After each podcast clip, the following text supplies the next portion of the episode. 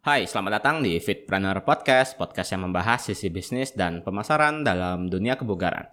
Hari ini kita mau ngomongin menjadi kaya raya lewat profesi pelatih kebugaran. Wah, mantap nih ya. Bisa nggak sih sebenarnya hidup makmur dari menjual jasa kebugaran? Apakah betul kalau mau mapan wajib punya gym sendiri? Kalau misalnya masih kerja sama orang gimana? Padahal modal buat gym kan lumayan besar ya kapan nih kekumpulnya?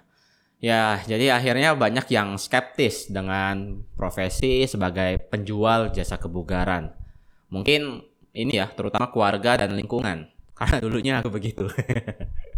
Kalau kalau menurut aku pribadi, kekayaan seseorang itu nggak bisa hanya dinilai dari yang terlihat saja.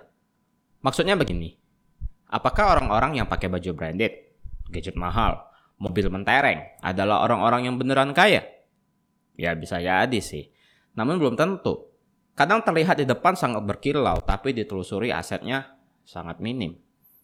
Kemewahan tidak sebanding dengan aset yang dimiliki. Ini dari pengalamanku loh, ya banyak banget kejadiannya. Namun ada loh orang-orang yang pakaian biasa aja, gadget juga biasa aja. Pokoknya sangat sederhana ini tipe orang kalau di mall ya itu pasti nggak dilirik sama sales mobil nih. Nggak dikasih brosur. Ternyata setelah ditelusuri asetnya di mana-mana pak. Propertinya banyak punya saham reksanana logam mulia. Nah itu sih menurutku orang yang kaya beneran. Sekarang balik lagi. Bisa nggak kita sebagai seorang pelatih atau penjual jasa kebugaran hidup makmur dengan aset yang banyak bisa banget dong. Ya, jawabannya bisa banget. Ini tergantung dari bagaimana kita sebagai penjual jasa kebugaran bisa mengatur keuangan dengan baik serta mampu meningkatkan value kita agar bisa dibayar lebih mahal. Ya, aset itu bisa dibangun. Caranya ya dikumpulkan sedikit demi sedikit. Kalau value ya harus lewat proses belajar yang panjang kombinasi antara pengetahuan untuk mengatur keuangan plus keinginan untuk upgrade diri menjadi kombinasi yang mantap. Untuk membangun aset sederhananya, kita harus menciptakan kondisi di mana pemasukan lebih besar ketimbang yang keluar, ya. Berarti jatuhnya ini apa ya? Hmm, surplus ya. ya, sur surplus uangnya maksudnya ya. Karena kalau terbalik bahaya nih, bisa nimbun hutang. Nah, hal ini yang paling menantang karena kita harus belajar untuk menahan diri untuk mengeluarkan uang yang tidak perlu demi membangun aset. Ya, terlihat gampang disebutkan tapi kenyataannya di uh, lapangan ya, kenyataan di real life ini sangat sangat sangat menantang ya. Gimana caranya kita bisa menunda kesenangan sekarang untuk dapat kesenangan yang lebih besar di masa depan.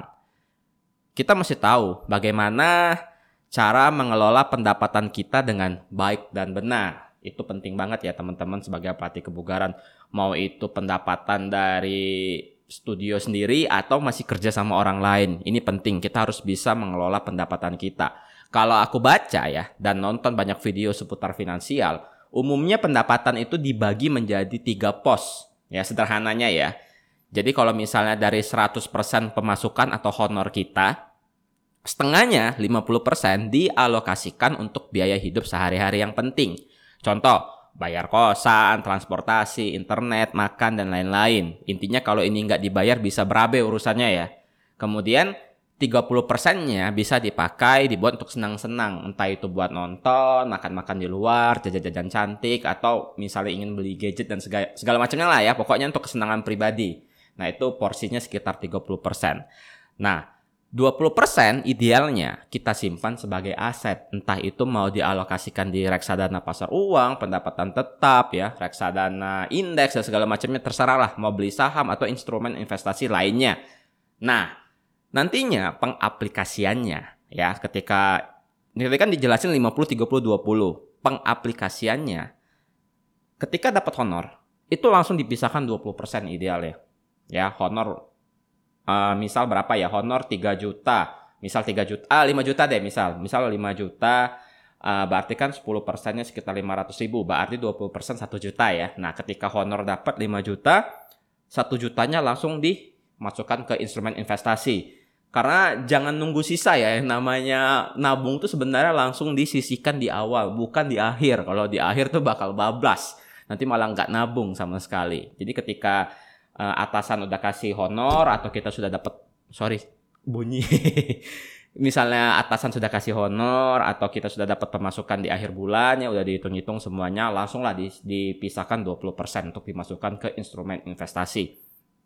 Nah, nanti dari uang yang kita kumpulkan baru deh bisa digunakan sebagai hal-hal yang lebih produktif ya yang 20% tadi.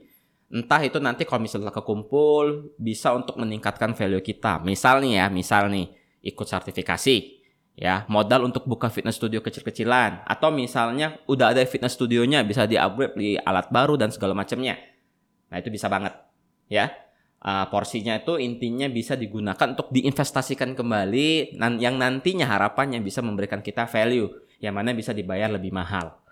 Jadi berapapun pendapatan kita sekarang sebenarnya bisa banget kok untuk mulai membangun aset secara perlahan.